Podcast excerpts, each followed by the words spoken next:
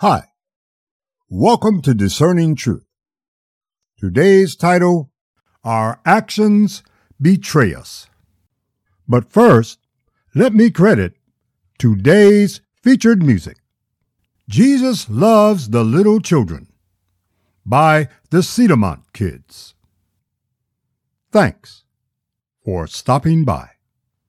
I hope what I say provokes you to serious thought and persuade you to seek and accept the truth of the reality in which we live, which leads to greater understanding and quality decision making.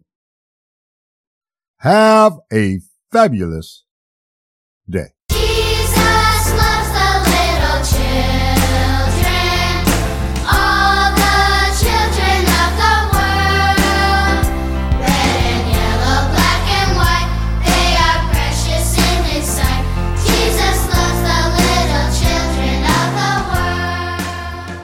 Jesus loves the little children.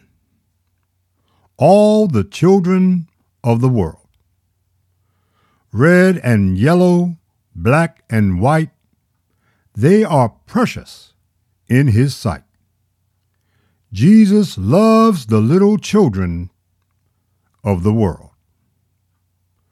Reverend Clarence Herbert Woolston. If only it were so. But then, perhaps it was. I didn't know Jesus. I only know us and the atrocities we commit or allow others to commit that harm children. Red and yellow, black and white, only the unborn seem precious in some people's sight. The rest, orphans, those living in poverty, those without nutritious food to eat or clean drinking water to drink, not so much. Our words say one thing, but our actions betray us.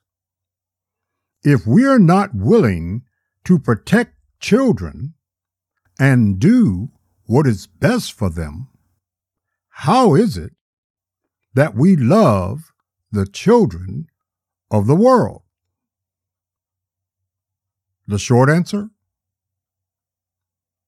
We cannot. Thanks for listening.